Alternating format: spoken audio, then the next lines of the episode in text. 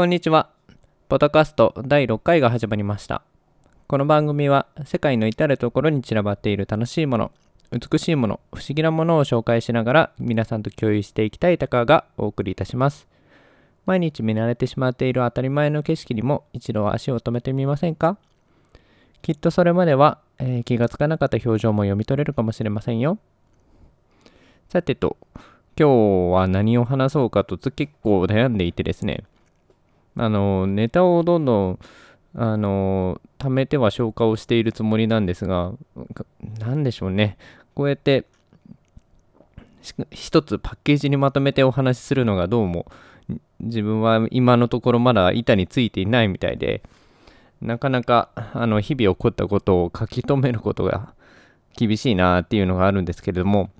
ちょっとじゃあ、えっ、と、第1回の時に先延ばしにしていた自己紹介を少ししようかなと思います。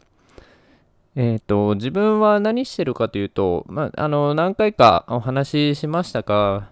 えっ、と、お仕事としてはエンジニアになろうと、エンジニアとしてやっていこうと、日々、えー頑張っているところなんですね。というのも、あの、もともと出身というか、あの、大学であったり、えー、とメジャーがビジネス寄りで経済で、えー、とかマネジメントマーケティングの方であったりだとかその分野を、えー体系だって学んではいたんですがけどもやっぱりあの趣味といいますかあのコンピューター触っていたり、えー問題を解いていくトラブあのコンピューター側ってできないことわからないとできないことって結構あるじゃないですか。そういったものを、そういう時に、えーどんどんいろいろと調べて、問題を解決していくのが楽しい、えー趣味の一つだったので、そうすると、それを一回仕事にサポート、テクニカルサポートというような形で、皆さんの技術的支援、皆さん困ってる時に、えーと、ちょっと助けてあげる。そういうお仕事をしているうちにどんどん楽しくなっていってですね、もう、あの、この業界で、IT の業界といいますか、あの、コンピューターの知識、経験を武器にしてやっていきたいなっていうのが今の段階なんです。テクニカルサポートを行った後に、あと、システム、えーアドミンっていうんですかね。あの、会社のシステムいくつか設計したりというか、プロジェクトとして、えーと、たとある機材を導入するだとか、えーと、データベースの方の、えーデータベースからデータをしっかりあの抽出して、えービジネスのレポートを作る段階だとか、そういった内容ですね、あのもお仕事としてやらせていただいていて、で、ついに、だいたい去年の12月ですかもう少し前くらいですかね。なので、約、まだ1年も経ってないんですけど、そのくらいから、実際に、ついに念願であったというか、あの、プログラムを作り始めました。コードを書き始めたんですね。これがまた、なかなかくせ者でして、今まで全くプログラミングを勉強してこなかった私にはですね、かなり骨、あの、骨の折れる作業ではあるんですが、今がそれがすごく楽しくて、コードを毎日書けるような生活をしているんですね。まあ、これは、あの、だ前、本当トレーニングとと一緒なので、新しい言語、まあの、プログラミング言語といっても、本当に言語、言葉なので、コンピューターと会話するための言葉と考えていただければ、人と会話するための言葉、例えば、えーと英語、英語を話、例えば、英語をお話しするために、する人たちとお話しするための言葉を覚えるだとか、えっ、と、例えば韓国の方たちとお話ししたいから韓国語を覚えるだとか、ロシアの人たちとお話ししたいから文化を学びたいからロシア語を覚えるだとか、そういったのと全く同じ感覚であって、プログラミング言語って、そのとあるコンピューター、コンピューターの中でも、えー、とこの特定のプログラム、特定の文化とお話をしたい、その中につはまりたい、浸かりたいっていうところから、えー、と勉強していかなくてはいけない、必要になってくるものがプログラミング言語だっていうのが今の僕の理解です。で、その中でも、あのーまあ、これは上司の影響なんですけれども、今、ま、とてもメジャーな、一番、おそらく一番、あの、勉強されている伸び率が高い言語、Python という、えっ、と、青色と黄色のなんか蛇がくねくねっと絡み合ったような形のロゴをしてるんですけれども、この Python という高級言語、高級言語っていうのは、えっと、今の、これも本当、今の認識だけでお話ししてますけど、えっと、機械が実際に、えー理解をするためのステップをいくつか省いている。省いているというな、というとおかしいな。えっ、と、機械が、実際は機械は0と1しか理解ができませんっていうところがまず最初だと思うんですけど、これも本当コンピューターサイエンスしっかり勉強しないと、今ちょうど勉強していて、後でお話ししますが、0と1しか、えーと理解できません。で、それを、えっ、と、また次に、えーと、人間が少し分かりやすくしたのが、例えばアセブラレン言語だとか、スカラだとか、なんかそういったお話、えっ、と、低級言語っていうんですかね。人間にとってはすごく分かりづらい。けど、コンピューターにとっては分かりやすいような言語。で、そこから C とかがあって、えーその上なんでしょうね。まあ、順番に人間に分かりやすくなっていくもの、わか人間が読みやすければ読みやすいほど、えっと、階級が高い、レベルが高いっていうんですけど、で、高級言語がその Python ですね。なんでこれ Python 人気かというと、まあ、すごく、えっと、使われてるのが多いのと、まあ、使われてる のが多いから人気なんですけど、うんと、読みやすい、わかりやすい、えっと、あ、コミュニティも活発である。とか、あとは周りのライブラリ、ライブラリ、モジュールが多い、使えるものが多い、できることが多いっていうのがいいのかな。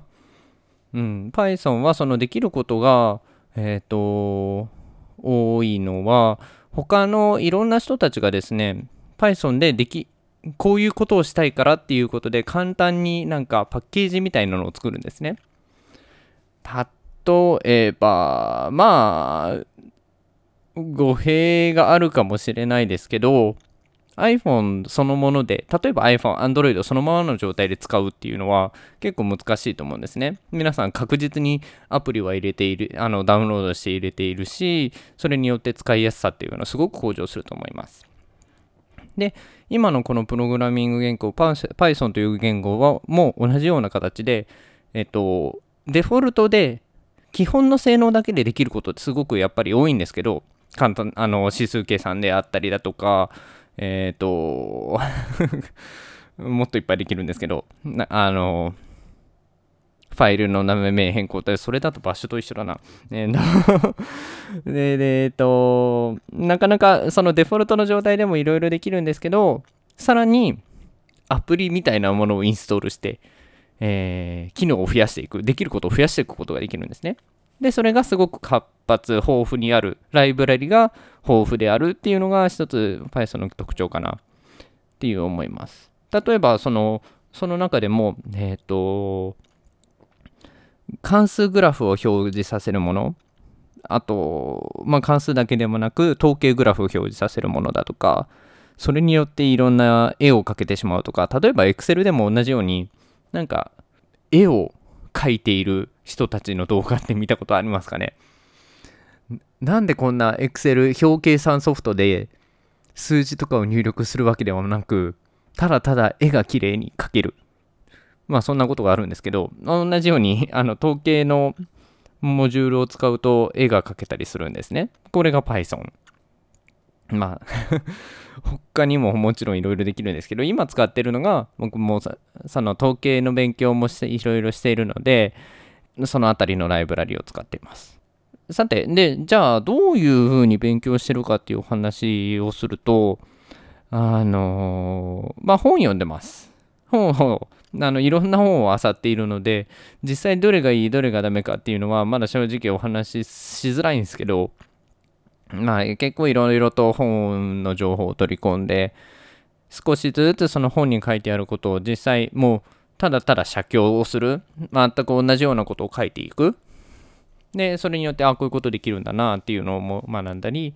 じゃあ、その一つ書いてる中で少しオリジナリティ加えてみたり、そうすると確実にエラー起きるんですけど、えっ、ー、と、そうする、あのちょっとずつコードに書く、あの、言語に触れる機会を増やしていく。英語とかの言語も同じなんですけど、やっぱり基本の文法があって、それをあの順番に自分たちで移していって、練習をして、毎日のように書いていって、エッセイなんかも同じ綺麗な文章のものを写してみたりして、声に出したり見せてみて、まあ、あの、アウトプットをしてですね。で、プログラミング言語も同じようにアウトプットが大事なので、ちょっとずつ書いていったりして。で、本だけではなく、えっ、ー、と、あと、レクチャーですね。今の時代、本当に、あの、大学の授業をオンラインで受けて、受けることができてしまうっていう素晴らしいえー、状態になっていまして、しかもそのオンラインの授業、ものによっては無料なんですよ。えっ、ー、と、例えばですね、今使っているのが EDX っていう、えっ、ー、と、ハーバード大学とかが、えっ、と、共同とかっていうのも、あの、ハーバード大学しかちょっと出てこないんですけど、が、あの、出資などをして、